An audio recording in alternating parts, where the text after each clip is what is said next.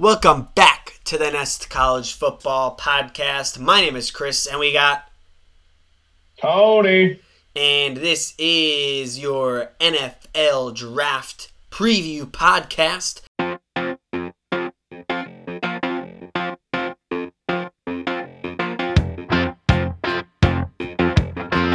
Our guest, Matt Giannetino, NFL Draft Expert, Analyst, on the show today. But before we get into the NFL draft preview, we have some updates. You haven't heard from us in over a month, and the world has fallen apart. The sports world has fallen apart. Let's talk about it, Tony. We have all sports have been canceled since the last episode due to the coronavirus shutdown, quarantine, no more sports. The XFL has collapsed. We were going to go over the XFL right now, but it's gone. So, well, let's talk about like sports and then a little bit of XFL, which we were going to do a surprise show about March Madness, and that obviously got canceled. But we're here. We promise you we'd be back, and we're back. Yep, here we are. With the only piece of sports. Credit to us, because we said we'll be back for the NFL draft preview, and that's the only thing sports-related that is left. So you can thank us for that. Yeah. You know, when you look at what happened in the landscape so far, it's, you know, with the XFL collapsing, you know, you understand it because it's its first year kind of trying to get its legs off the ground, and you know, there was no money coming in, just like a lot of small businesses around the country and around the world. When you have no money coming in and you're trying to kickstart something or keep something going, money is what talks.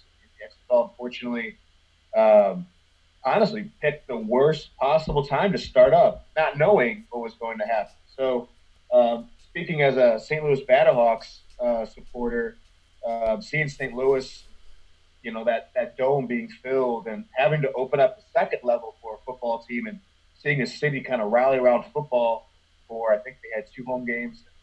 That was really special to see. And it's unfortunate that, again, football in St. Louis was ripped away by a different circumstance, but still, I think, you know, I don't know how soon or how this would happen, but you saw different signs that the XFL could succeed. It's just a matter of how that looks here in the future. Yeah, it's tough, and it was sad to see. I think it would have had a second season, a third season, a fourth season, and they obviously canceled the season, and then a couple weeks later, boom, shut the whole thing down. Filed for bankruptcy 2 days later after shutting the whole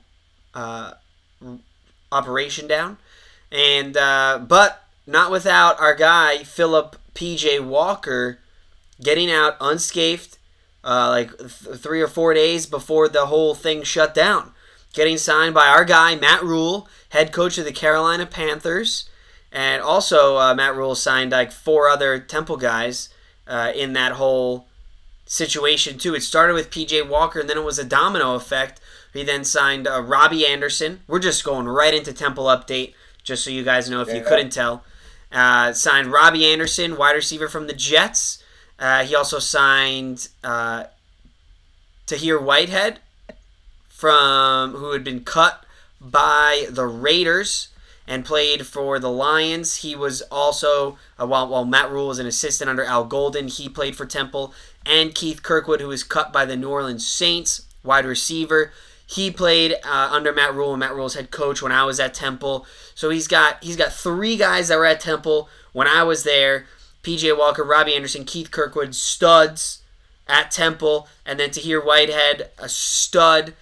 So I mean, he's just building along with 10 coaches on his Panther staff. Count them, 10 that were all Temple guys, Temple coaches, and 2 front office Temple guys. So there's 12 people on staff in the Carolina Panthers program, plus these 4 guys he just brought in. And the question is, will he draft every single Temple guy in the NFL draft? We'll talk about that in just a few minutes later on in the episode. Yeah. But, I mean, huge for PJ Walker to get out unscathed from the XFL. And it's sad because some of those other guys, they just paychecks were cut, just done. That's what the bankruptcy did. They didn't have to pay out anybody else. They didn't have to pay any of their debts. Get away $40, $50 million in bankruptcy claims. So, I mean, it sucks. But happy for PJ Walker. He was the MVP. I don't know if they'll ever name him, but he's the MVP. We just deemed him the Nest College Football XFL MVP. Named him. Boom. Temple with a 3-year deal with Nike. Done with Under Armour. Under Armour was there for like 6 years, I think. 7 years maybe. And, I mean, their contract had expired my senior year, going into my senior year at Temple around 2015. And then they re-signed with Temple, re-signed with Under Armour, got a way bigger deal. Now that deal's over. It was a 4-year deal. Now they're on to Nike. Huge for basketball. Huge for football. The guys love it. The teams love it. A big time move. Yep. Nike is a big time football supporter and one of those big companies you like to get behind you. You know, I know at Southeast Missouri here we went from Nike to Under Armour, so we did the complete opposite of what Temple did. So. But no, you know, Nike, when you look, I think the team that everyone thinks of when you think of Nike is Oregon with all those jerseys and helmets, pants, shoes, gloves, etc. Pretty exciting to think about all the new jerseys and merchandise that Temple will be bringing out here in the near future. Yeah, it'll be exciting. But that's the wrap-up on all our sports canceled. Who knows when it'll all be back. It's not going to be for a long time with fans in the stands. Who knows if we'll have football next year in the fall. There's talks of college football being played in the spring, which would be wild. There was talks of football being played in the summer, this summer, to get the season in. Who knows when it'll happen, if it'll happen. Hopefully it happens. And if it does, you'll hear from us right here on the next College Football Podcast. And any quick note before we bring on our guests and head into an NFL draft preview? No, I'll just say, you know, for all our listeners out there, thanks for coming back. We talk about our sports, and you know, we love our sports, but your safety and, you know, do your part, and hopefully we can get through this, and we'll be talking about sports and going to events and your interests, hobbies. We'll be watching football, going to football games. Do your part, and take care. All right, we're going to transition to the NFL Draft preview portion of the show. We're going to welcome on Matt Giannetino, NFL Draft analyst expert that we've got on the show today. Matt, welcome. Hey, thanks, guys. I really appreciate you having me on. Thanks for coming to the show. First, we're going to start off with the top 10 in the draft. We have, starting with the first pick, we're going to go Bengals, Redskins, Lions, Giants, Dolphins, Chargers, Panthers, Cardinals, Jags, and the Browns. First off, we're going to start with the number 1 overall pick, the Cincinnati Bengals. Who do you think's going to be picked? Is it still going to be the Bengals picking? Tony, you may have some trade stuff. You love talking about the trades. But who do you guys think is at number 1? Tony, you can take it away if you want to start out. Yeah. For me, I see, you know, a couple weeks ago there were rumors going around that the Dolphins – I'm a big Miami Dolphins fan, so that's where I kind of do my research. But for me, I think Joe Burrow, 100% hands down, will be the number 1 pick going to Cincinnati. There were rumors going around that Miami was going to, you know, give away their 3 first-round draft picks this year for that number 1 pick so they could get Joe Burrow. But Miami, from what I'm seeing right now, they value each and every one of their picks in the first round. So I got Joe Burrow going number 1 overall. Yeah. And Tony, to further your point with that, with valuing their picks, I couldn't really agree more. You know, they gave away a lot this year. You know, they traded Laramie Tunsil to the Texans. They got rid of Minkah Fitzpatrick to the Steelers. You know, they're really in – a situation where they need to build their team with quality guys. They spent a lot in free agency. They did a good job, what I thought. So they're in a really prime position to have a heck of a season next year, considering they didn't have much talent on that roster last year, and they did pretty well for the first year head coach Brian Flores. So I agree. I think it's going to be Joe Burrow. Just get Joe Burrow at number one. I don't think he's going to the Dolphins. I'll put it that way. I don't think the Dolphins can afford it. I think that they're going to, again, we'll touch on it a little later when it gets to their pick, but I think that they'll go another route on the quarterback market. But I think Joe Burrow, safe to say, is going to go to Cincinnati.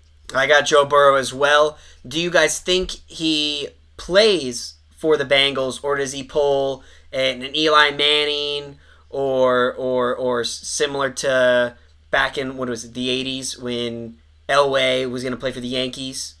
Do you think Joe, because there was that rumor like a month or so ago, do you think he plays for the Bengals, or does he hold out? Oof. He's an Ohio guy, which makes you think he would play there. And then there was comments like a week or two ago that he's committed to whoever he gets drafted. Yeah. I think he does. I think he ends up I think the days of like the Eli Manning, John Elway thing are kind of long gone. I think it's not a really good look for a guy. I think the Mannings were able to pull it off because they were the Mannings, football family royalty, if you will. Agreed. And I think that, Joe Burrow, he had one really good year. It's not like we're talking about a kid who, was a 4-year starter, absolutely ripping it up, kind of like that Trevor Lawrence hype. He really just had this one really good year. So I don't think he even deserves to say, hey, I won't play for you. Yes, he's a national champion, and he did a great job under Brady and Coach O. But I think he has to play for them. And I think at the end of the day, he's going to want to, like you brought up, Chris. He's an Ohio guy. It's going to happen. Yeah, I think he's going to stay there. It's especially his latest comments where it kind of shut those rumors down. I think he's going to play there. If he hadn't addressed it, I think maybe then we can speculate a bit more. But I think you shut those rumors down already, and he's going to the Bengals. Locking it in. I'll say this really quick. I think when comparing it to like an Eli Manning, Phillip Rivers type situation, there isn't that second quarterback in this draft. People will say, well, Tua? Well, Tua doesn't have that firm 100% health part to say, hey, we'll trade you quarterback for quarterback. So there's not really that for sure second quarterback in this draft to where Cincinnati may feel comfortable about switching. So I think Joe Burrow's the guy. I think he's going to play. Agreed. I think completely unrelated to anything football, he fits. He is going to be Joe the Tiger King. He played for the LSU Tigers. He's going to play for the Bengal Tigers, and his name's Joe. He's going to be Joe the Tiger King. There's already shirts made up. It's destiny. Number 2 pick, Washington Redskins. Matt, you go first. Who do you got? I've got Chase Young locked in at number 2. Yeah, so this one is definitely an interesting one as well. I also have Chase Young, but to be honest with you, Ron Rivera, he's a 4-3 guy. They were running a 3-4 there for a while. He's going to want the pass rusher. However, you don't know if they're definitely sold on Dwayne Haskins compared to what they tell you. So I could see, the Tua Tagovailoa situation here. I really could. I do think it will be Chase Young, but listen, they have a lot of talent on the defensive line already with Ryan Kerrigan and Deron Payne and a couple guys from Alabama, Jonathan Allen, who they took a couple years ago. They have a good amount up front. They took Sweat, Montez Sweat out of Mississippi State last year, so they have some options. Of course, Chase Young would help them tremendously, but I wouldn't be surprised if it wasn't Chase Young either. But I'm gonna go Chase Young. Tony? Yeah, I'm gonna agree with Matt. It's not as simple as saying Chase Young, but at times it feels like it is. Ultimately, Redskins fans, you want to know how much your general manager is behind Haskins. If it's 50-50, they might do some research and move down in the draft to snag a quarterback they value. But here's the kicker: Chase Young. Everything you read about him, everything you hear about him, he's a gold jacket type of talent on paper. And it's hard to say, hey, we're going to pass this guy up for, you know, a quarterback where you might already have a quarterback that can take over and lead you to the playoffs or what have you. So Chase Young is my pick, but definitely a team to keep an eye on in the draft. But Chase Young is the number 2 pick, I believe. Yeah, I think it comes down to Chase or Tua, and if they're thinking of Tua, they can likely dish out Dwayne Haskins, similar to what the Cardinals did in taking Kyler Murray. And you want to look back in 5 years if you're the Redskins. Do you want that redraft going around? What if they took the other guy? What if they took Tua, or what if they took Chase? I think your easiest lock is you take Chase. He's more the lock as opposed to Tua looking back 5 years from now. And I also think if you look at a perfect example, the 49ers, I mean, they built their team around defense, and the defense was so good. And Jimmy Garoppolo, he did enough to get them to where they needed to be. You can make the argument, well, he didn't have the best game in the Super Bowl, but got him to the Super Bowl behind a really good defense. So if you're Washington and you want to build around Haskins, get that defense. And Chase Young is an amazing player to kind of start with and build around. Yep, yeah, agree. Definitely. Number 3 is the Detroit Lions. Who do you guys got? Tony, go first. For me, this is where I get my trade speculation starts. Detroit's in a very, very unique situation where they can get that. You got to help me out, Chris, with his last name. Okudah. The cornerback. Okudah. Yeah, the cornerback. They can get him at 5 or 6, I believe. And so that's when teams like Miami Dolphins and Chargers may look to jump up to that spot. You know, and Detroit also, I mean, they've kind of gotten out of the rumors for quarterback because they have Stafford, but they also may need a quarterback too. So they may try to slide down and get some picks, maybe in the second round, to get one of these QB sleepers later. But this one's a tough one for me because I do feel that Detroit's in a position to get some value out of Miami and L.A. That's a slap on the hand there.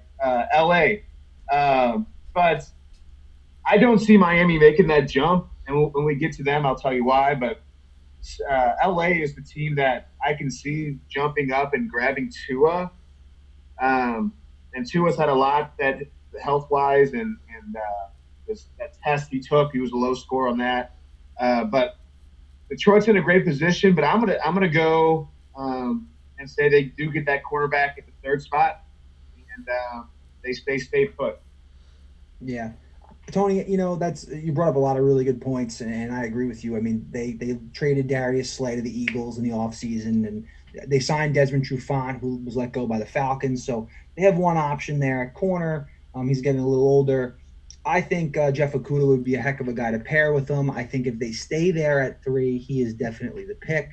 I do think that if they do trade out, whether it be Miami or who knows if, they want to make a deal with the Patriots. I know they have a couple New England guys in their front office. You never know. The Chargers, whoever.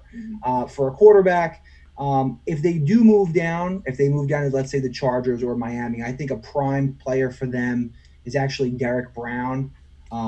They let go of Snacks Harrison in the offseason. Matt Patricia, again, defensive guy. He loves his big guys up front.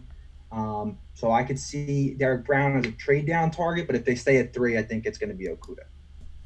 Yeah, I have Okudah as well. I got to see him play, and he had a pick in that Penn State game this year. With Matt Stafford, how long does he have left? When do you start seeing the downslope? He does have those Hall of Fame numbers, but he's played on the Browns his whole career. The Lions. Sorry, in the Midwest, everything becomes the same. But I said San Diego. So. But yeah, Jeff Okudah, he's the guy. Talented. To be 2 out of the top 3 coming from Ohio State says a lot about the Ohio State program, and I think Jeff's in at 3. Next up, we have our New York Giants, Matt and I's team, at the 4 spot. And your Twitter name, Matt, is Isaiah Simmons no matter what. That's it. So I think, I have Isaiah Simmons as well. We both have Isaiah Simmons from Clemson, linebacker. Why Simmons? And tell me why Simmons. And if not Simmons, who else would they take? Yeah, I'll preface that by saying if they do trade down, I think an offensive tackle will be the spot. Just like Tony said with the Lions, the Giants are in a pretty nice spot. Could actually hurt them if the Lions do trade down, because then they may be in no man's land to trade down. But I think if they do, offensive tackle, I would target Jedrick Wills. He's my number one offensive tackle.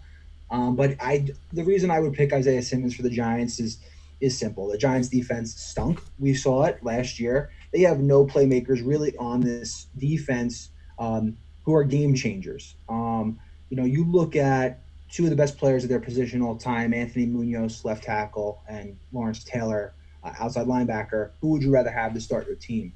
I'm not saying Isaiah Simmons is Lawrence Taylor. He's not. But you talk about impact defensive players, you're going to game plan around Isaiah Simmons. You're not going to game plan around against Jedrick Wills. Coming from the Bill Belichick coaching tree, if you will, Joe Judge is going to look for a versatile football player. He could play special teams. He could play corner, outside, inside linebacker, do everything. The Giants need that. They need versatility. They need a guy who's going to make plays. I just get super excited watching his tape. A bigger, more athletic Derwin James, if you will. He can really do it all. So I would love that for the Giants. But you can't really go wrong, Wills or Simmons. So. Yeah, I'm on board with Simmons. I keep for the longest time. Your Twitter's been named that, and it's just also been like imprinted in my mind that Giants are going to get Isaiah Simmons. No matter what, I hope that's the case. We'll see. Tony, what's your thoughts? I agree with you guys. I remember watching Simmons his freshman year and saying, "This guy's a first-round pick." Now his junior year, at the end of his junior year, he's going to be most likely a top 5 pick. So I look at the Giants situation and I say, man, what if Miami or LA wants to make a trade here, throw me a second-round pick? They're both, you're assuming they're both going for quarterbacks. If Miami throws me a second-round pick, or if you really want to try to raise that price, Miami's got that 26th pick. So the Giants are in a unique position.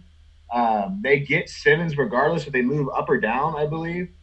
I don't see them moving any further down than 6th. But Simmons is that guy, and I think that's the guy that they want for the defense because he can do anything, literally, on defense. So, if Miami were to throw them a second-round pick, I see them moving down, but Simmons is that guy. Yeah, we've had riveting. We've all agreed on our top 4, and I think this is where we're going to see some things start changing. At 5, we have the Miami Dolphins. Mel Kiper has Justin Herbert in his latest mock draft going to the Dolphins. I think that's his Jimmy Clausen pick. He's gonna hype this guy up way more than he should be, and then he has the Chargers taking Tua at 6. Dolphins, I have Tua at 5. Tell me why he's not, and if it's not him, who's gonna be there? For me, as a big Dolphins fan, Tua, since the summer of last year... You were tank for Tua. That was your slogan. I wasn't so much tank. I knew that the players that they had on the field were going to do everything to win, but the players on the field sometimes were undrafted rookies. You get where I'm going there. Those players wanted to win, but they weren't always in the best position talent-wise. Tua's been the plan since that summer, and a lot has changed. He had a very serious hip injury. He's had to recover. We've had the coronavirus, where scouting players and interviews and all this has not that they haven't happened, but they've changed immensely. So to have the same from 2019 scouting from 2020 is definitely different. Miami, for me, has done the perfect smokescreen for Justin Herbert, meaning they said, we're interested. We like all these prospects. We like Jordan Love. We like Tua. We like Herbert. We like, in their last general manager interview, he said, we had 8 or 9 players we feel comfortable taking at 5. I think the Dolphins, first of all, stand pat at 5. I don't see them moving because they value every one of their picks that they've acquired. I do see Tua being that number 5 pick. He's your pick? That's my pick. I think the fan base wants him. I think Flores wants him. He's got all the traits you want. And then later in the draft, get those build in the trenches, which we'll talk about. But 2 is number 5. Matt, do you agree? I do agree. I think either way you cut this for the Dolphins, whether it's Jordan Love, Justin Herbert, which would both be a bit of a surprise, or Tua. The Dolphins have an advantage here, and that's, hey, we have Josh Rosen and Ryan Fitzpatrick. So we have the opportunity to, if Tua's not healthy, he can sit and get healthy. He still is going to need to maybe learn, maybe get some, some reps behind some guys, in preseason games, whatever. Every single one of those guys needs some sort of either development or with Tua rest. So I don't think you could go wrong with taking Tua. They have an option at quarterback. It's not like a Chargers situation where you're going to throw out Tyrod Taylor. No offense to him. I'm not saying Josh Rosen's going to go win you a Super Bowl, right, Tony? But or Ryan Fitzpatrick for that matter. But they can get the job done as a stopgap for a year or a couple games, whatever it may be, until Tua maybe is healthy or ready to go, or another one of those guys. But I think it's going to be Tua. Do they take any position besides a quarterback? I don't see it. I think you got to take a quarterback. And with the way the cards have been dealt, everyone, week 6, everyone's like, Dolphins aren't going to win a game. Week 8, Dolphins won't win a game. They're the lock-in for number 1, and they're going to take Tua. And that's what, to me, it was already a done deal. To many, it was already a done deal. Then next thing you know, Dolphins make a run at the end of the season. Tua gets injured, and here they are. Somehow, number 5, Tua falls right back in their lap. They're getting their guy. It was their guy at the beginning of the year. It's their guy now. It's Tua. Yeah, and I think the kicker was, I was talking about last summer, no one really thought about Joe Burrow. Right. He was going to take over LSU, but you weren't thinking he was going to be the number 1 overall pick. So that definitely changed. And then the injury against Tua, hurt him literally. But Tua's got all the things you want for a leader. I think Miami's looking for that leader. This past week, the results came out on his, I think it's the Wonderlic test. Correct me if I'm wrong. But they had a quarterback who didn't do so well in Miami. His name was Dan Marino on that test too. So I think Tua's that guy. And, to answer your question, Chris, about is there any other players that they take at 5. I will say this. I do believe it's Tua, 98%. But if Miami is comfortable with maybe moving up, maybe to the 7th, 8th spot with the ammo they got, because to me they have so many draft picks in the top 60, top 50. If they can somehow sneak their way up to the top 10 and get a quarterback they value, maybe it's not Tua. Maybe they value Jordan Love a little. They might draft someone different at 5, but I don't know if that's feasible. Maybe Matt, you could answer that a little. But are you saying are you suggesting they stay at 5 and move up to the top 10 for a second top 10 pick? Or are you saying drop? I would say top 10, top 15. I don't know how easy it is to move, but I mean, Matt, you really look into this stuff, and Miami's got a lot of draft capital, and they can do a lot with what they have. Yeah. They could, and that's a good point. I really think though it's at that point, what are you targeting? You know what I mean? At that point, the edge rusher that you may get, you're going to trade up for Cle'Veon Chase in the top 10. I don't know. I don't know what you would do there. Like, what position at that point are you looking for? Are you looking for you know, your next franchise left tackle after letting go of Laramie Tunsil. So you want to go get Andrew Thomas. Different story. If you came out of the draft, see, what I would do is if you were going to trade up for a tackle, and your fifth overall pick was Tua, you trade up for Jedrick Wills. Tua's a lefty. Jedrick Wills was his right tackle, protecting his blind side. That's the guy that becomes your new left tackle, if you will. That would be something that I would highly consider if I was the Dolphins. Pair those two guys back together. They have a good feeling and rhythm with one another. I don't think that's a bad idea. And like you said, they have the opportunity to do it. I just feel that there's, you know, a lot of different holes, and you're probably going to have to give up more than just 18 at that point. So I just say keep all three first-round picks as they are. Yeah, I mean, I agree with you. I just said they just had that capital, and you know, the weird thing is if you draft Tua or Herbert or Love, how you draft your offensive tackle changes, because Tua's a lefty, and then Jordan and Herbert are righty. So in one case you're drafting a right tackle, and in the other case you're drafting a left tackle. Who do you value more on in the trenches too? I think that becomes a part of it. Right. Absolutely. Next up, we have the sixth pick, the Los Angeles Chargers. Now, this is where Kuiper has Tua going. I do not have him there. I do have them selecting a quarterback. I think they got to. They lost out on the Tom Brady sweepstakes, and I think and now Philip Rivers is gone. So who you said Tyrod Taylor. I don't think he's their man. They're going to take a quarterback. Who's the quarterback? We'll keep it short, keep it quick. Matt, who do you think's their quarterback? I think it's Justin Herbert. Yeah, like I said, I don't think you can go in with Tyrod Taylor. I think Justin Herbert's the next best option. I think Jordan Love's going to need some time, so I'm going to go with Herbert. Tony? Agreed, Herbert. Tyrod Taylor, I think, starts the year, but within 4 or 6 games, I think it's Herbert's job. See, now this is where my first odd thing that happens in the top 10. There's always one or two big-time surprises. This is my first big-time surprise. And with everything weird, virtual draft, not being able to have all your pro days, I still think this happens. I'm going Jalen Hurts at number 6.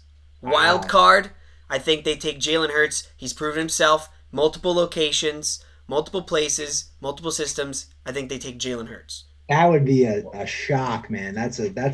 Wow. I never heard anyone say that yet. So that's interesting. If my hot take. I'm for it, but you know. My hot take.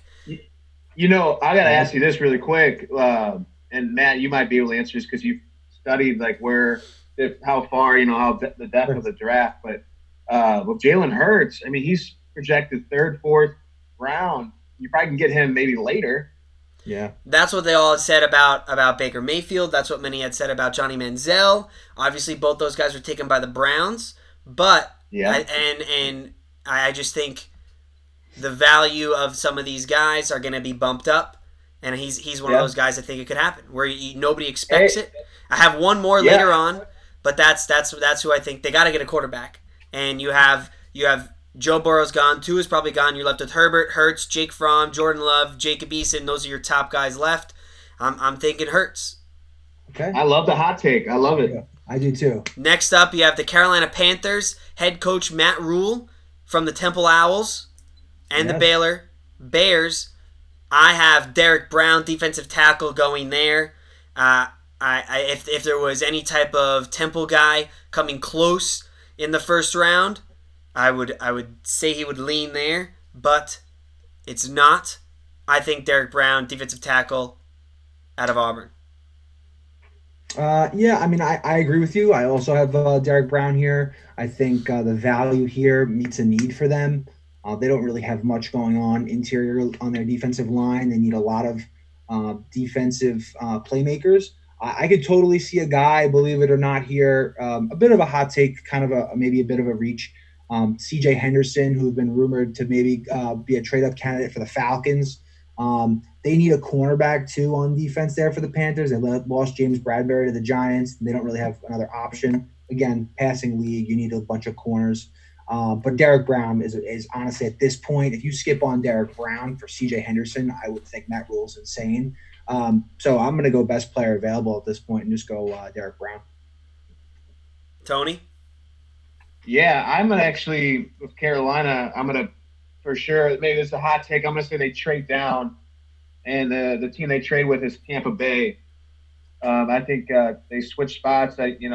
What they give up is, of course, that first-round pick to move up, or to move down, and Tampa Bay moves up. But I think Tampa Bay moves up to get one of the top offensive linemen in the draft, and it could be Tristan Wirfs or probably a left tackle, Andrew Thomas, one of those guys they value. Whoever's on their board, whoever they value the most. But Carolina can move down. I think they're building, and they can get more pieces to the puzzle if they get some picks or maybe even a player to fill the void. But I think Tampa Bay, with all the momentum they have this offseason, got a Hall of Fame, just a GOAT, you can say, in their quarterback now. Why not get him as much protection as you can, or maybe even move up to get a receiver you really value? But I believe he'd be in the trenches to protect Brady. And I think it's going to be, I'll just give a name, I'll say Tristan Wirfs from Iowa. Good pick. Not a bad pick. Next up, the Arizona Cardinals are at 8. Who do you got at the Cardinals with number 8, Matt? Yeah. I have Tristan Wirfs, and I'll just a quick little reason why. We don't really know what Cliff Kingsbury looks for in offensive linemen, what he actually values, if he even really values the offensive line position. And like I said, if he does, what is he looking for? But in my opinion, looking at that offense, what he's trying to do, if you look at Tristan Wirfs' combine, just how he plays, he's super mobile. His nickname is Uber because he just picks people up, lifts them off the ground, and takes them for a ride. He's fast, and there's no doubt he's probably the most athletic. He cleans over 600 pounds at Iowa, broke the record. I think he's a really good tackle prospect. I don't think he's the best. I think there's definitely some bust potential for him. But I do think that he is a good pick for them and fits what they're trying to do. Tony? I'm going to say offensive line also, Jedrick Wills Jr. from Alabama. I think offensive line is is one of their weaknesses. But to Matt's point, Kingsbury's his offense is so quick and tries to mock the Texas Tech model where he was. And, Kyler Murray is also so unique to protect, because with his legs, he can almost protect himself in some ways. So definitely, what does their offensive line board look like? What are they looking for? Maybe more of an athletic type offensive lineman, but I'm going to go with Willis there with Cardinals. Yep, my next surprise here is I think Jonathan Taylor comes off the board at running back. I know most say that, why take a running back in the top 10? It's so overvalued. But we've seen it happen multiple times. The Giants have had success with Saquon Barkley going in the top 2 there. And I think, is Jonathan Taylor Saquon Barkley? No. But is he one of the best running back on the board? I think yes. I think he's better than DeAndre Swift. And I think he goes to the Cardinals. Right now, their top running back is Kenyon Drake. I think you take Jonathan Taylor to the Cardinals. Pair him with Kyler Murray, and you got Larry Fitzgerald, DeAndre Hopkins. Now you have all weapons, quarterback, running back, 2 amazing wide receivers. Add Jonathan Taylor to that mix. Interesting pick. Wow, I like the 2 sleepers, man, the 2 hot takes. It's interesting. Thank you. Number 9, we got the Jags. Jacksonville Jaguars. Who do you got, Matt? I'm gonna actually go here. I'm gonna go C.J. Henderson, from Florida, the corner. Obviously, Florida hasn't had the best corner prospects with Vernon Hargreaves or Tease Tabor, but they've had guys like Joe Hayden, Janoris Jenkins come out of there, who've been on the better side. But the Jaguars desperately need a corner. They let go of Jalen Ramsey from attitude problems. He didn't want to be there. They traded A.J. Boye this offseason. they obviously value the position, and you saw what that defense did with two really good corners. They keep CJ Henderson in the state of Florida. He goes to Jacksonville, and they start building that defense again. And he's a guy, like I said, he's on the rise. There's no doubt. Someone's going to trade up for him. Wouldn't surprise me if he's a top 10 pick. Tony? Yeah, I'm going to go Derrick Brown from Auburn. I feel like he's the number one defensive tackle on the board, and I think Jacksonville, like Matt said, they're kind of trying to figure everything out down there. First they opened their beaches, now they got a draft. So, it's tough because you look at their quarterback situation and you're like, is Minshew the guy? Like, what? How do you feel about him? But I feel like I said, with building defense and how San Francisco kind of did it, I think you start with defense, and I think they get Brown from Auburn. Not bad. I think number 9, I'm going to go with another offensive weapon here, is going to be Jerry Jeudy, wide receiver out of Alabama. Right now their top wide receiver is DJ Shark. Then they have D.D. Westbrook. I think they give Gardner Minshew another weapon. Out wide is Jerry Jeudy, the best wide receiver. I think he's the best wide receiver on the chart, and he goes. I think he's top 10, and he goes number 9 to the Jags. Nice. Number 10, we got the Cleveland Browns. We're going to wrap it up on the top 10. I'm taking Tristan Wirfs, offensive tackle. You had already mentioned it was off your board, Matt, but I'm taking him to the Browns. Okay. For the Browns, I'm going to have them actually go with a different offensive tackle. I know I haven't had Jedrick Wills go, and this is odd because he's my number 1 tackle. I think he'll end up sliding to the Jets at 11. I know we're not getting there. I have them actually taking Andrew Thomas. He's the actual traditional left tackle out of all of them, who is the safest. 4-year starter, played in the SEC. They just signed Jack Conklin, who is more of a traditional right tackle there. Really good run blocker, decent pass blocker. So I think that they go with they move on from Joe Thomas and they go to Andrew Thomas, and then they have their two bookends at tackle, and they can finally protect Baker Mayfield.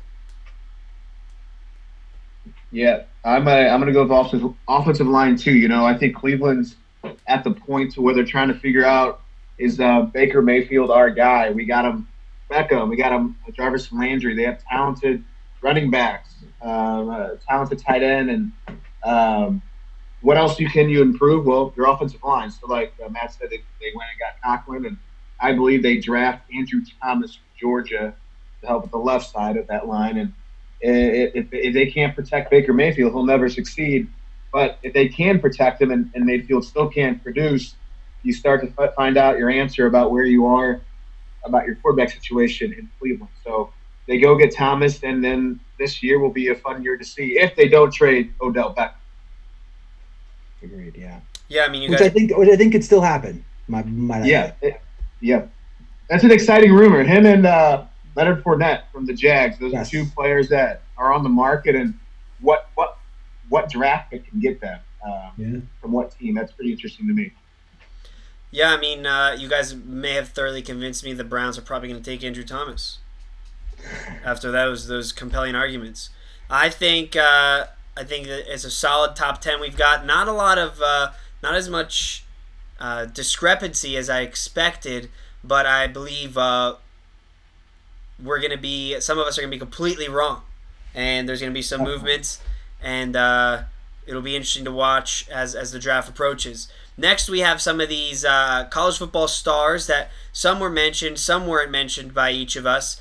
I'm just going to toss out some names, and you give me a team you think they would land. I don't know if you've maybe done it on your own mock draft. I'll let you know where I've just given them a team where I think they would land. You guys have already given Justin Herbert spot to land. I think Justin Herbert lands at the Jaguars, and Gardner Minshew gets some competition, and the Jags are taking. They have a second first-round pick, which is where is it? At like 20, I feel. Yeah, 20 from the Rams. So I think he could drop down to there. Maybe they move it up, but I think the Jags take Herbert. You guys already mentioned where Herbert's going. We've already mentioned Burrow and Tua. What about Jalen Hurts? I said he was going to the Chargers. Where do you guys see Jalen Hurts landing? Tony, go ahead. I'll let you take it.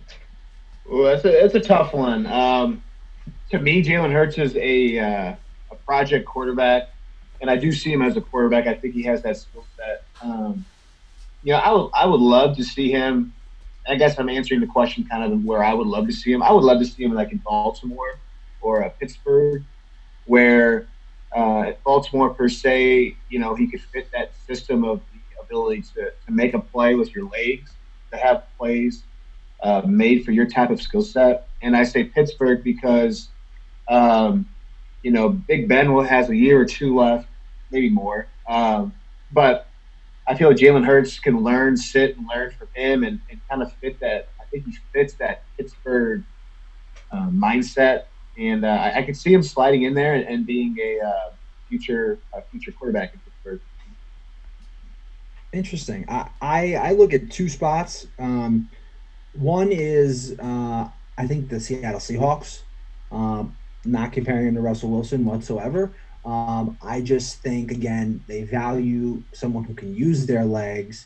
Not the most accurate thrower, but I think it would be interesting to see him learn from Russell Wilson and to see him with Pete Carroll, again, who gets along great with the young guys, the college guys. He understands it from coaching in college for a long time. So I'd like to see him there. And then another place, believe it or not, I think he would do really, really well is New England.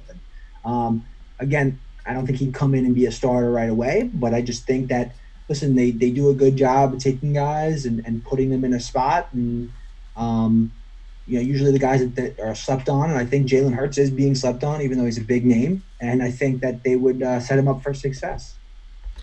Yeah, I could see that fit in there too with the Patriots. Next name up I've got is Jake Fromm, quarterback out of Georgia. Where do you guys see him dropping in? Maybe what round? I think he's way late in the draft. But I think he's going to be a steal for wherever he does go. Anything past the fourth, I'd see him around the fourth round. But anything beyond that, he's going to be a steal, I think. Yeah. To be honest with you, I see a lot of like Kirk Cousins to his game. So I could see him in Minnesota. I think that's a kind of a good offense for him. Play action, heavy run. I think that they're going to go get another receiver in this draft. So if you have a first-round receiver with, Thielen and stuff like that, Dalvin Cook. I don't really think Kirk Cousins is along for Minnesota, to be honest. He's had his ups and downs, and I think that they can move on from him in the next couple of years. But, again, you get Fromm behind a vet, learn, develop, and I think the Vikings would be an interesting spot for him. Tony? For me, Fromm and Eason, both of those guys, they scream like they're going. One of them is going to New England. I feel like they fit that system. Part of me is like Belichick. I don't know if he'll – I don't know. I got this weird feeling he doesn't want to show the value of a quarterback. I think he wants to win it with his mind and how he coaches and defense. And so I don't know if he makes a move early in the first couple rounds. So like a Fromm and Easter, maybe those guys he gets late, kind of like he did with Brady, and develops. And but they're both talented QBs. I know Fromm was on that, maybe even Easter too, the Elite 11 when they were coming to school. And I know they both went to Georgia, one transferred to Washington. But talented quarterbacks, and definitely I think we all can agree maybe a year or two. They need some NFL taste and some maybe to sit behind, but in New England that may not be an option. So, but I see both of those guys potential targets for New England.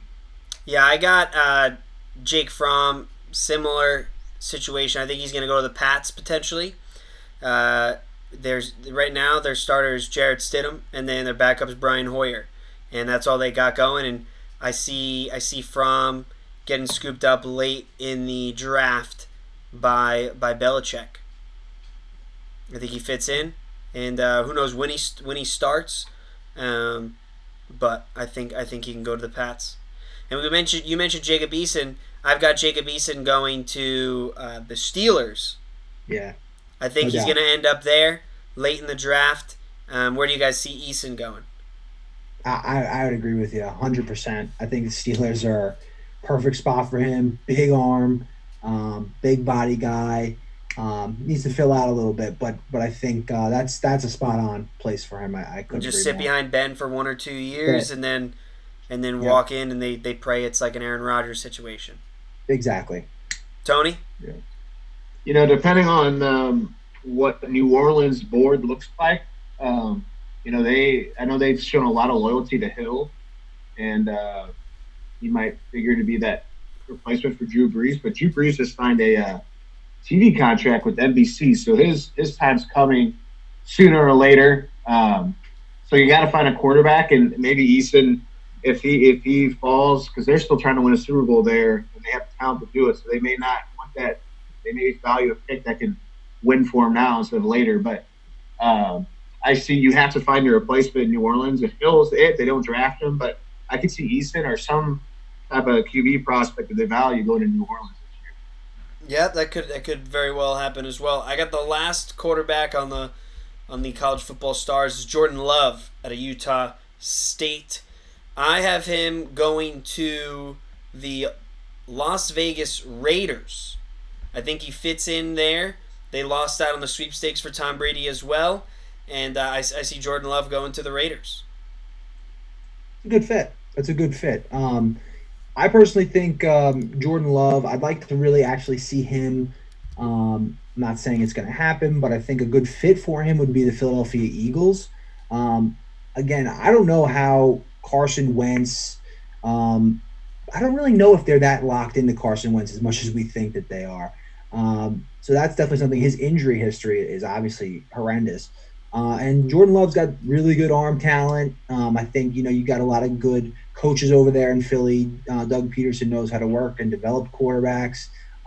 He'd be a fun guy to definitely have around some good talent, and I'd like to see him in Philly's offense. Tony? This one is probably the most polarizing one for me in the sense that Jordan Love has had so much hype built around him based off his junior year.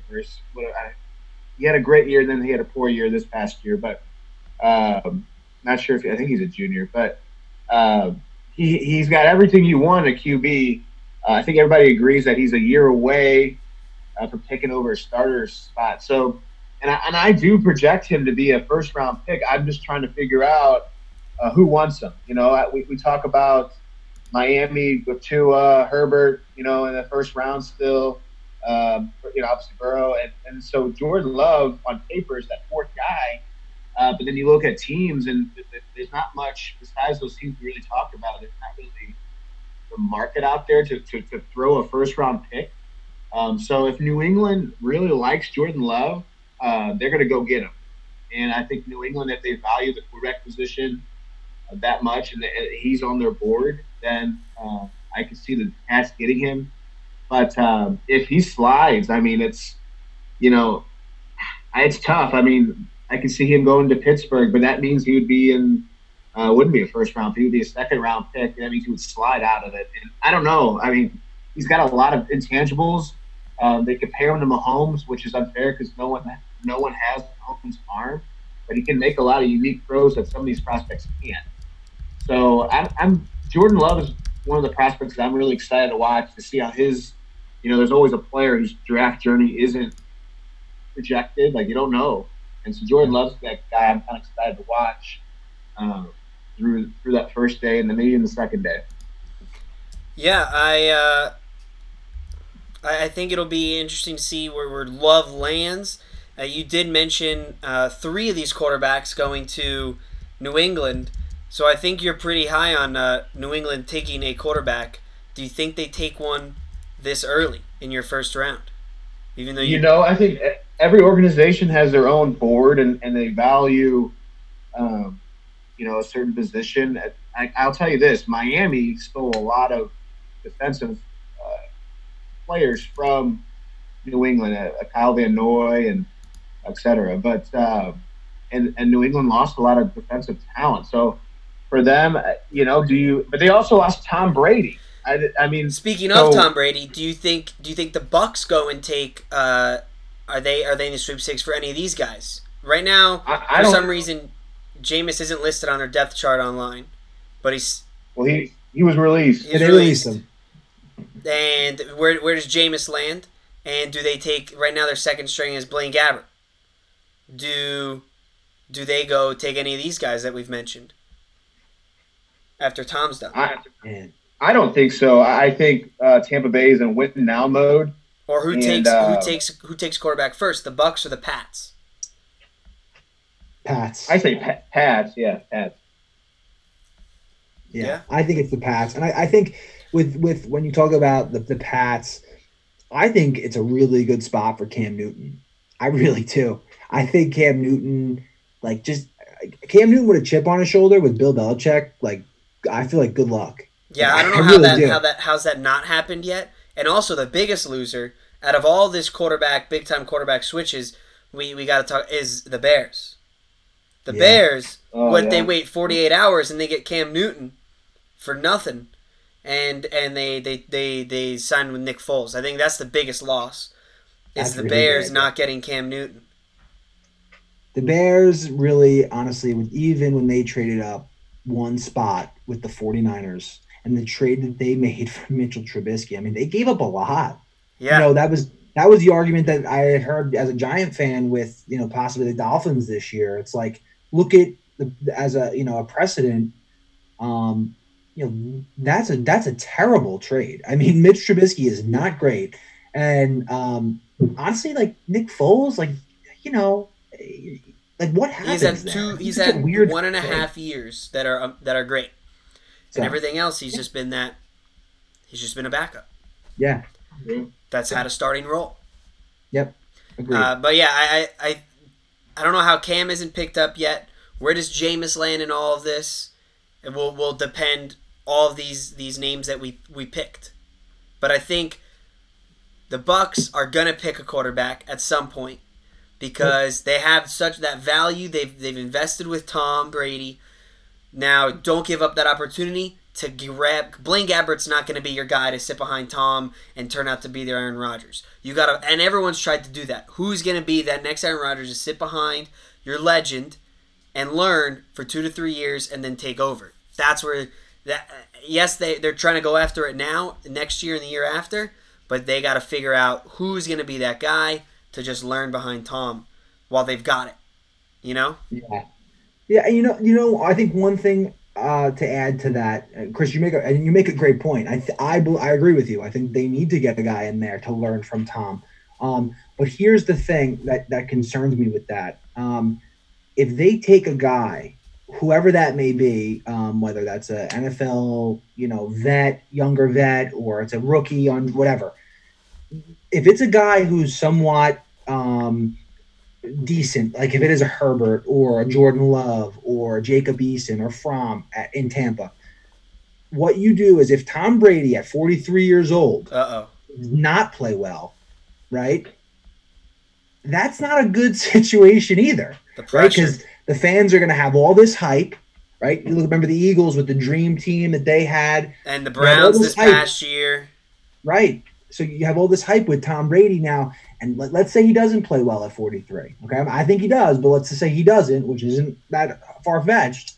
Now you start saying, oh, you're going to bench Tom Brady, Listen, I never thought it would come with Eli Manning, but it did. It happens. No one thought it happened with Peyton Manning, but it does.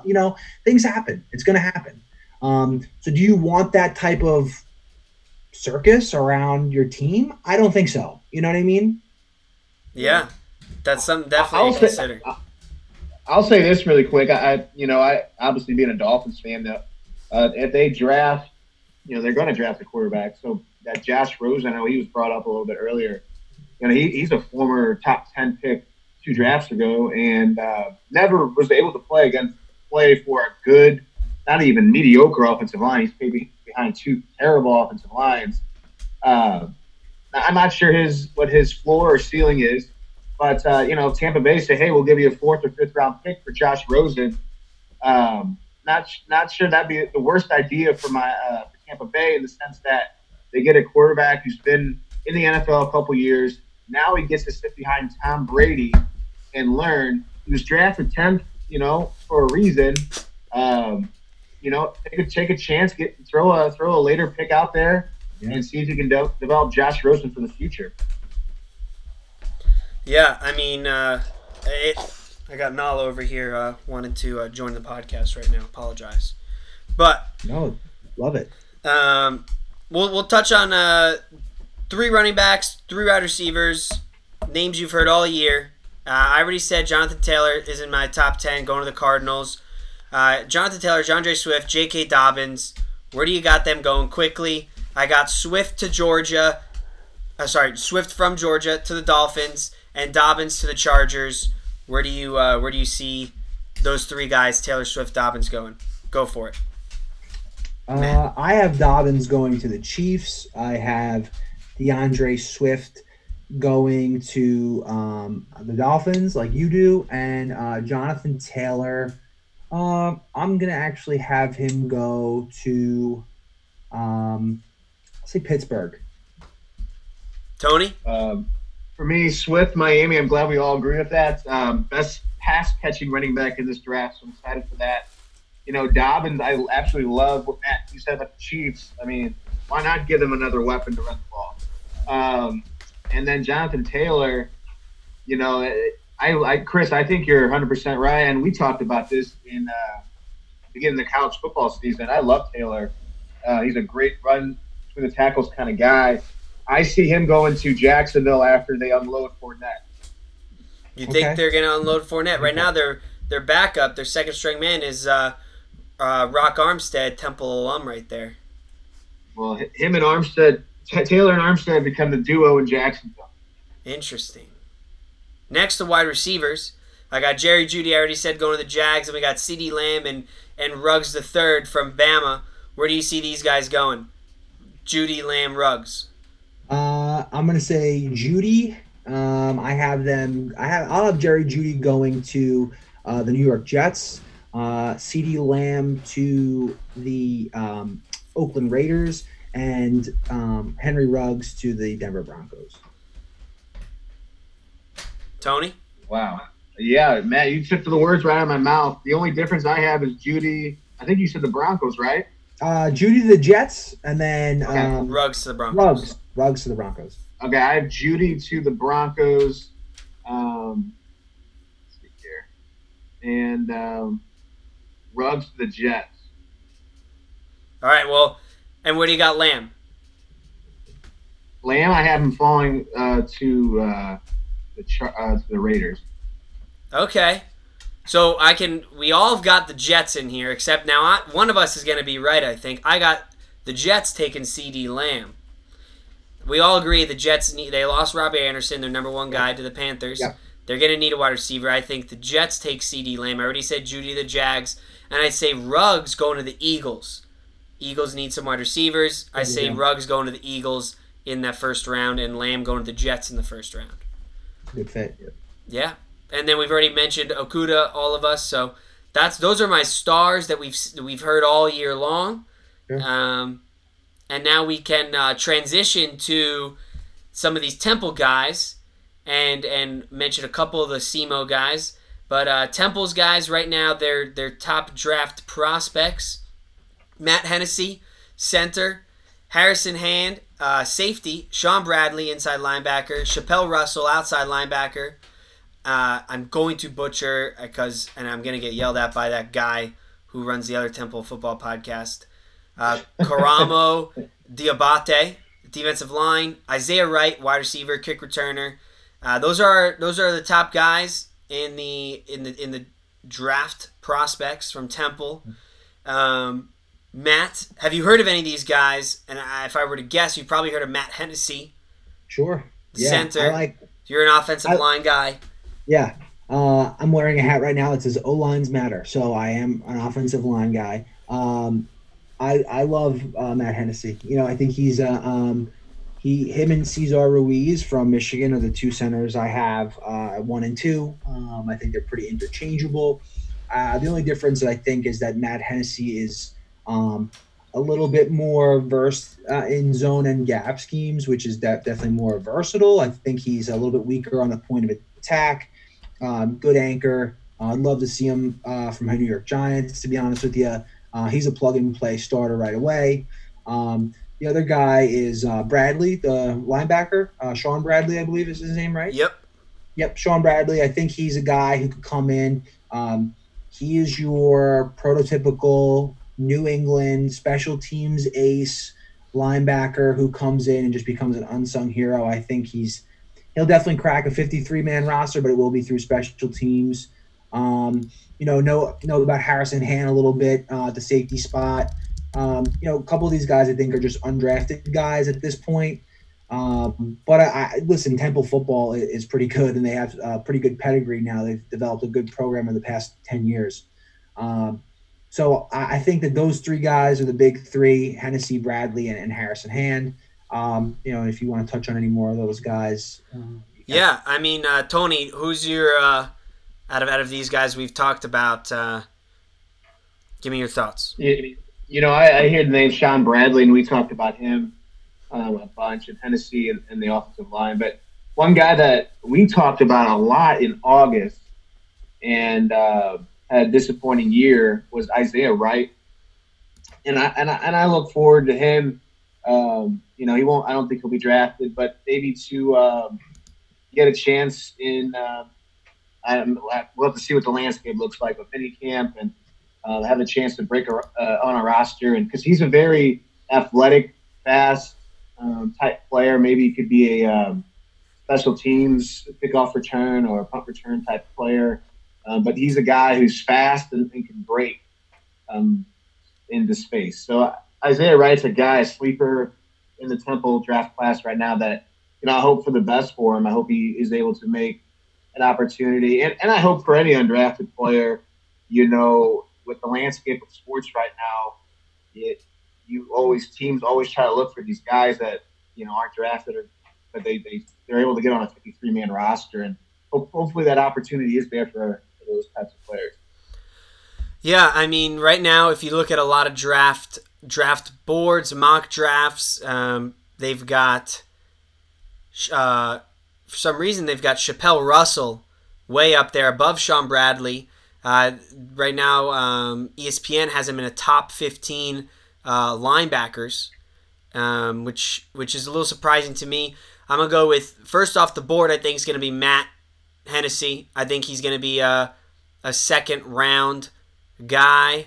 I think Harrison Hand is also a second-round guy. Last year, we had Rocky Sin go to the Colts in the second round, another D-back. But I think both those guys go in the second round. Some of these other mock drafts, have seen them go third round, fourth round for those guys. Sean Bradley, to me, he's that weapon we heard about all year long on defense. I'm going to compare him to like a special teams kind of guy. He reminds me a lot of Tyler Matakevich, who actually was with the Steelers, their special teams master over there for Pittsburgh for a few years. He actually just signed a new 2-year deal with the Buffalo Bills. But I see Sean Bradley being that kind of guy going in. I think he's going to be a third to fourth round guy. Chappelle Russell around the fourth round. And then I see Karamo and Wright potentially seventh round to undrafted. I see Wright falling undrafted likely. He did have a disappointing year this year. Last year, he went off, was great, but I think the current staff didn't use Isaiah Wright to their advantage.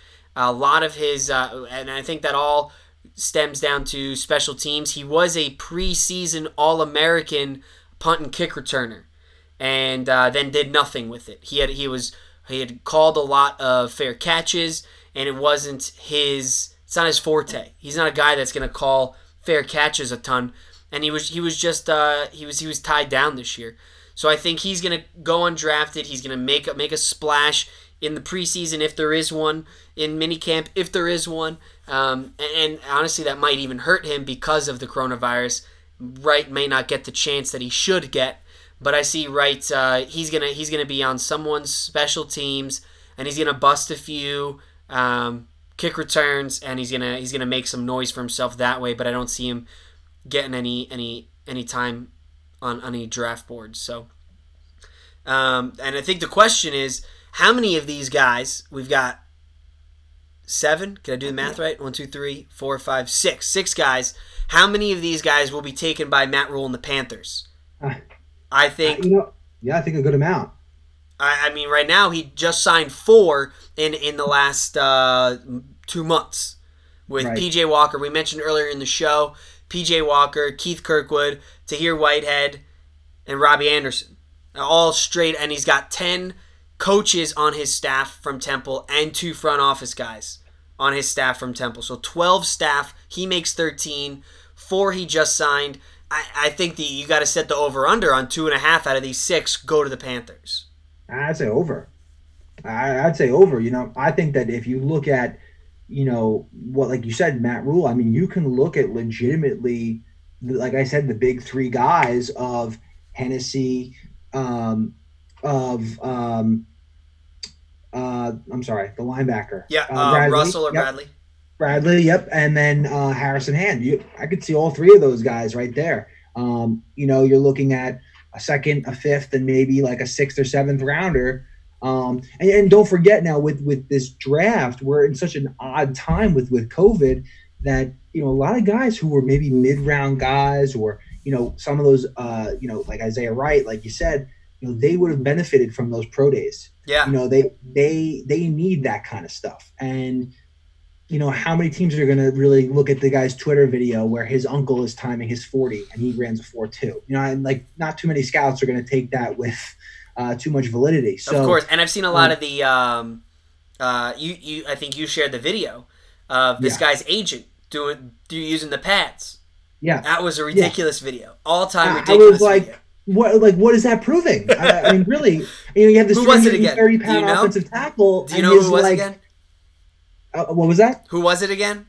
I think it was one of the tackles. I want to say it was I think it was maybe Andrew Thomas. Oh, no. It was Prince Tagovailoa from Auburn. Over 300 pounds. Over 300, 6'6", right? Big dude. And you got this, little, attorney, you know, sports agent. 195. Who, 5'2", Boca Raton, you know, tan. And it's just dude, really? He had buttons on his shirt too. It was the most absurd video. I was like, what is it? Looked like he's playing with his baby brother in the backyard. It's what is going on?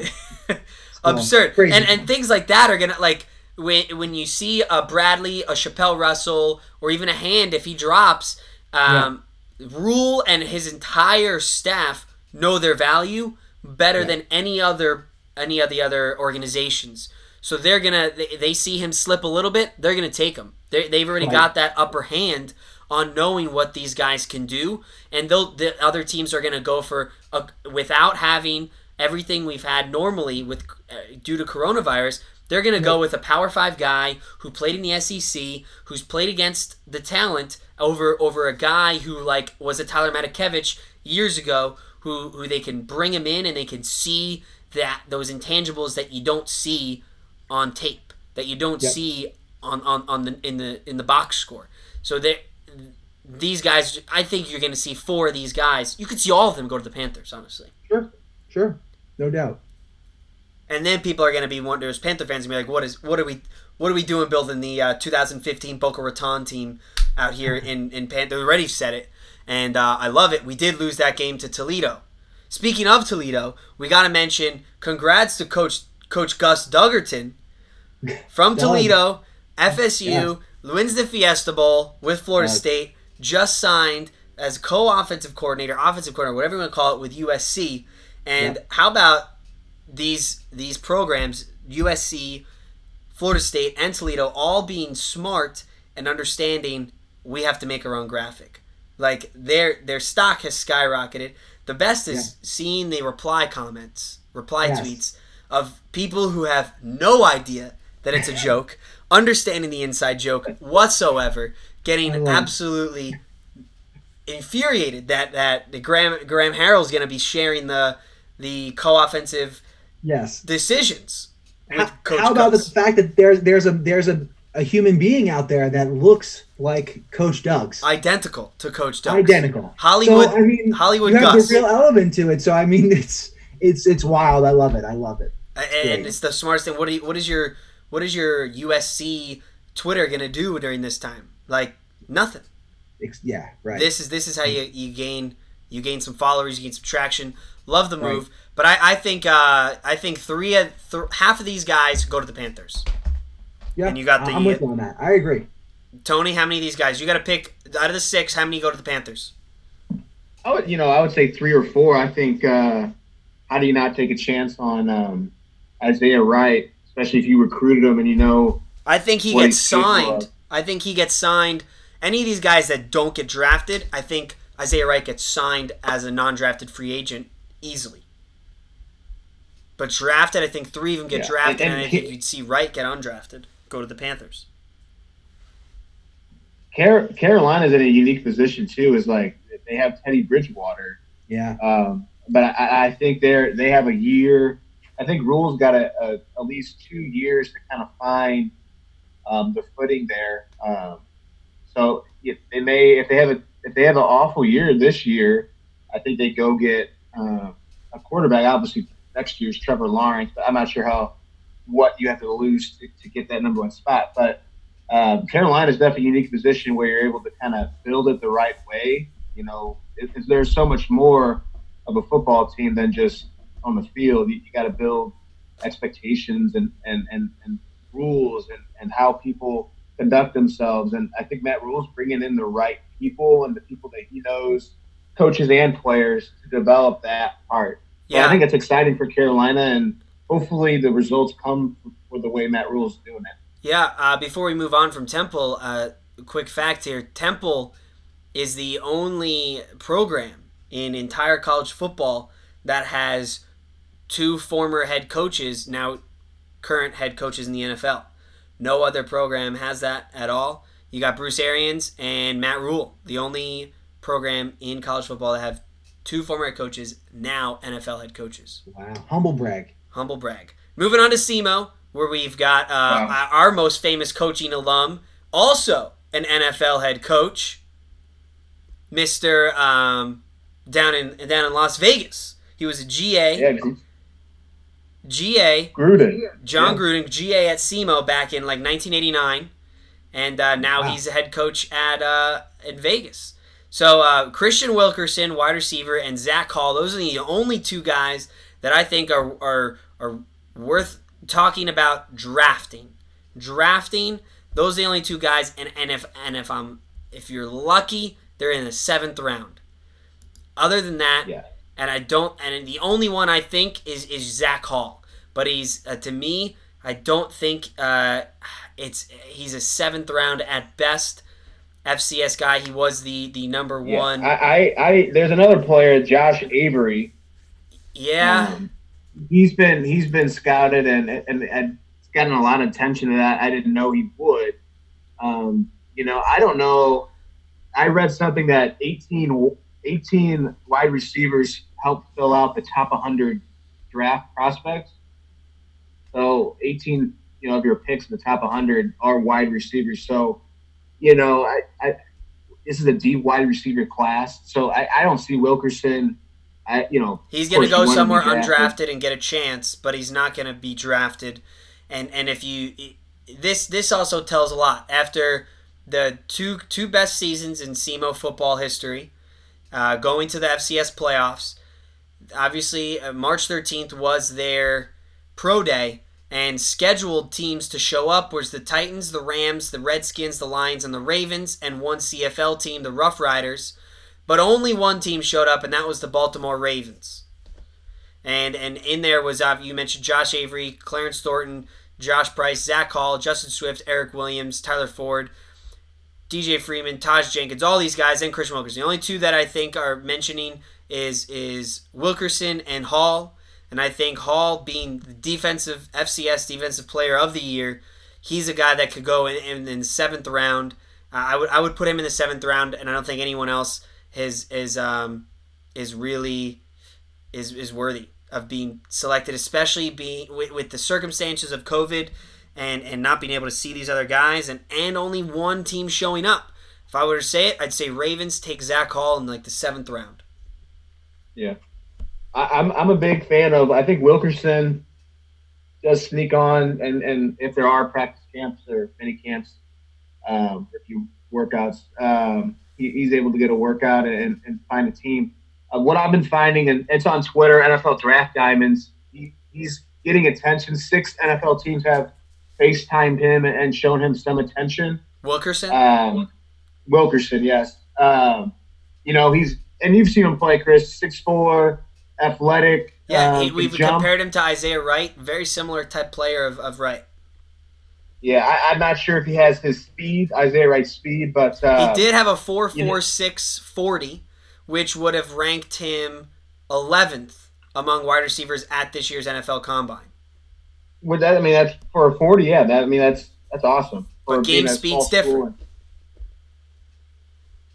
Matt, have you heard of any of these guys? You know, to be honest with you, I haven't. I'm not really familiar with any of those guys.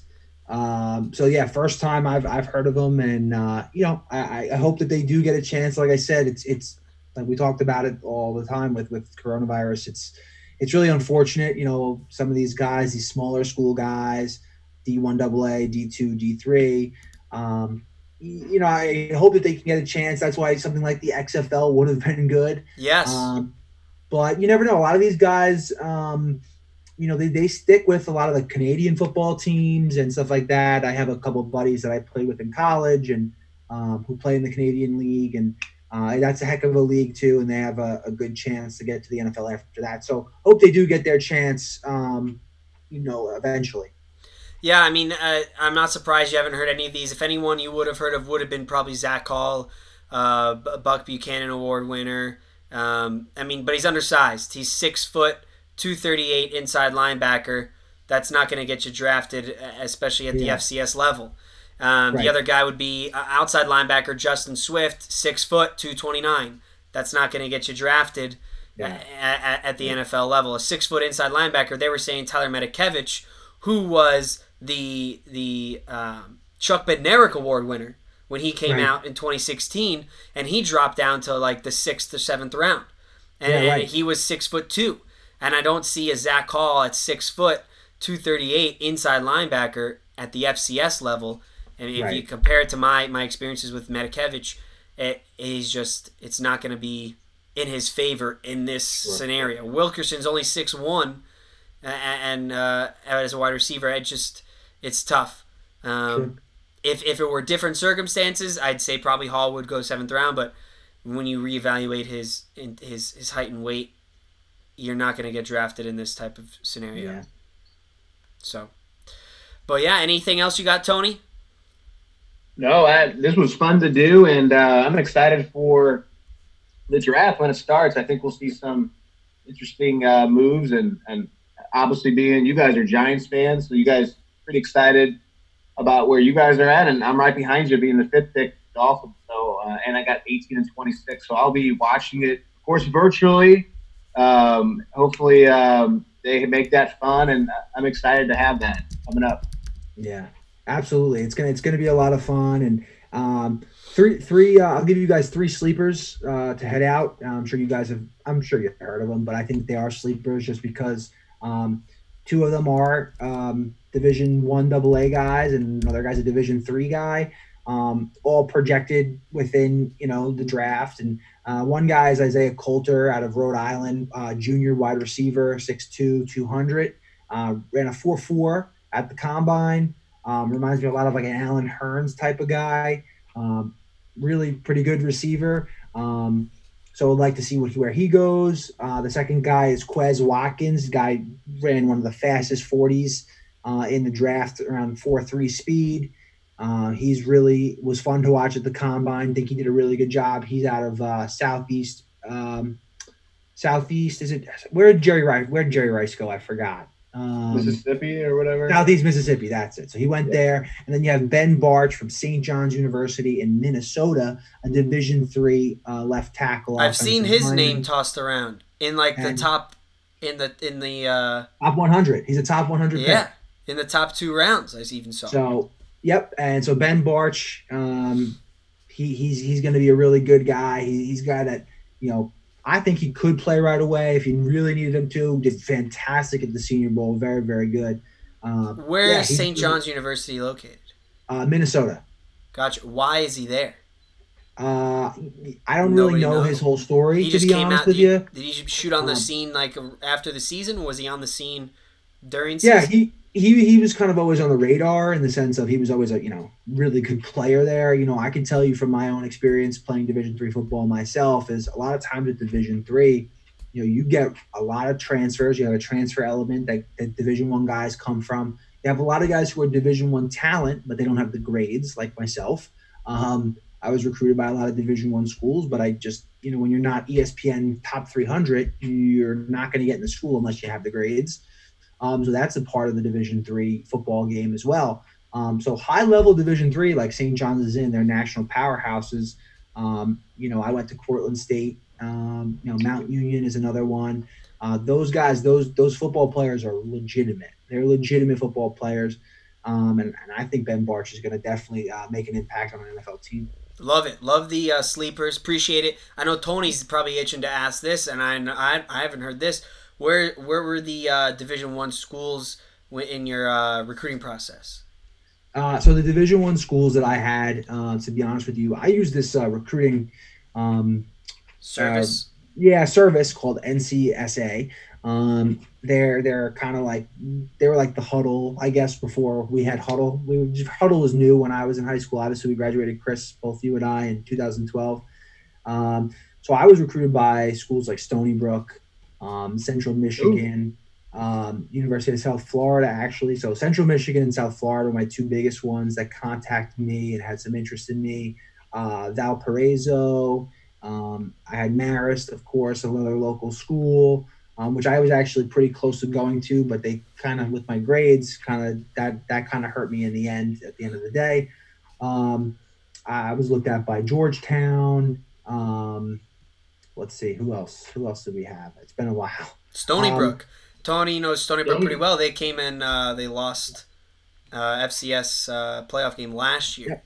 So Stony Brook was a guy that, Stony Brook had me at their camp, and they have a really good program there now. Having Hofstra, dump their program really elevated their program as well.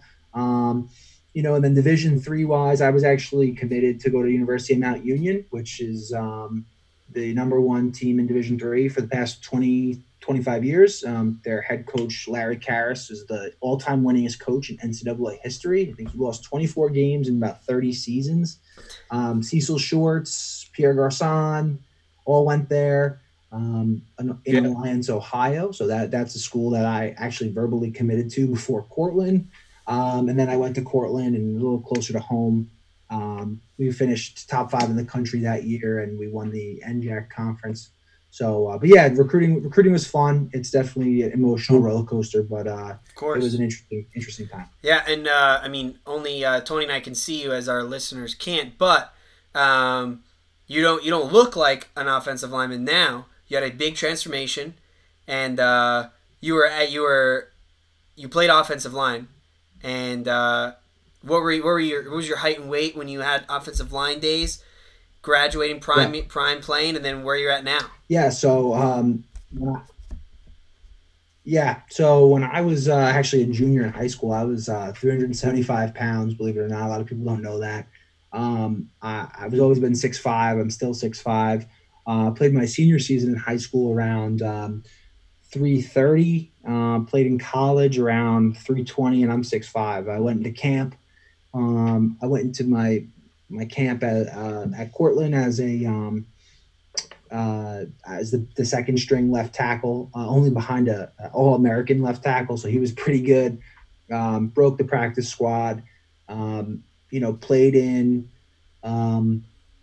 the preseason games, and played in one of the games. And then we ended up having a game that I got in, and about 9 plays in. We ran a power play where the guard pulled to my side. I was blocking the defensive end, and the guard kind of bumped into me, and they tackled the running back. who happened to be Dante Stallworth's nephew, Keyshawn Stallworth, right into my leg, and my leg snapped and I messed up my knee. So I blew my knee out, but after that, I was able to, lose the weight. I was committed to that. I dropped down to about 200 pounds and gained some weight since then. Lifted a little bit more and stuff like that. But yeah, it's a shame. A lot of guys when they're done playing, they can't run, can't walk on treadmills. Your body's pretty banged up.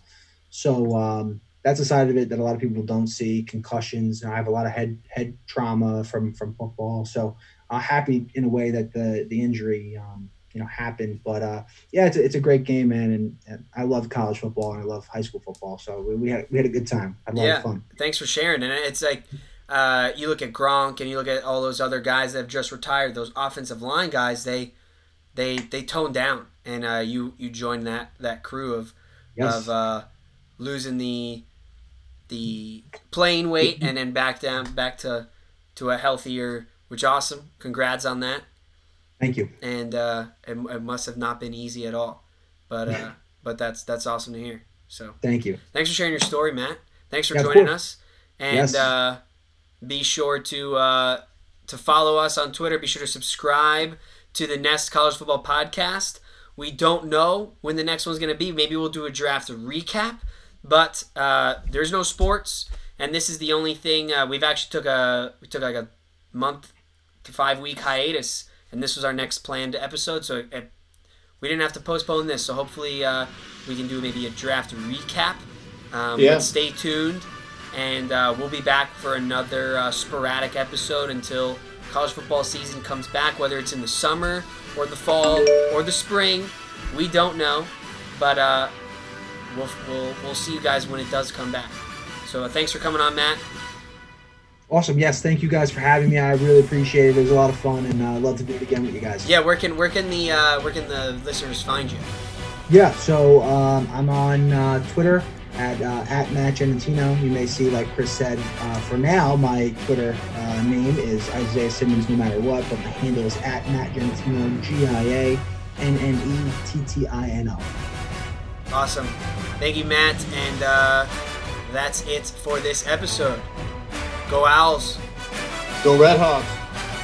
You got one, Matt? I'm going to say, man, I don't know, go Red Foxes because I'm a Marist guy. So there you go. Peace.